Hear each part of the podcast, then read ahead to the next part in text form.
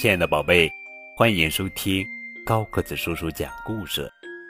今天呀，要讲的绘本故事名字叫做《月亮晚安》，作者是英国格列布·托罗波夫文图，于志莹翻译。海中的鱼儿透过水波看到的新月。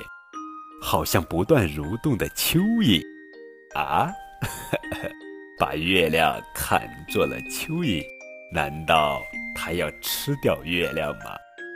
呼，小猴子凝视着新月，嗯，看着好像高挂在午夜天空的一颗大香蕉。长颈鹿看到月亮呢，哟。在枝条间，若隐若现的月亮，好像一片可口的叶子，连长得最高的长颈鹿都吃不到呢。在草丛间，稀稀脆脆的小老鼠们抽动着鼻子，嗅着满天的星星和半圆的奶酪一样的月亮。在小老鼠的眼中。月亮就是奶酪。夜行蜥蜴向月亮爬去，金黄的月亮低垂着，好像熟透的果子。猫头鹰守护着它的蛋宝宝，也守护着圆滚滚的月亮，仿佛月亮也是它的一只蛋。哼哼，两只松鼠吵吵闹闹。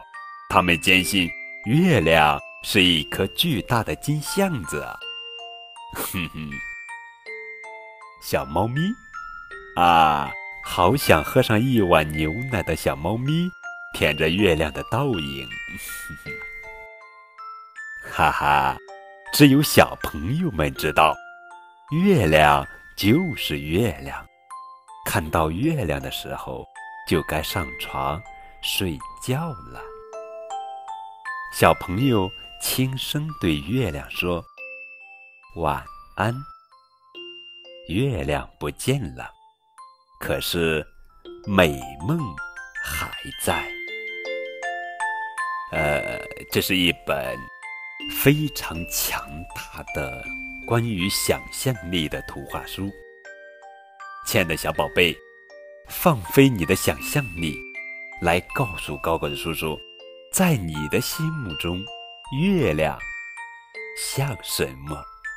可以在节目下方中的评论把你们的想法告诉高本叔叔，也可以通过微信来告诉高本叔叔，好吗？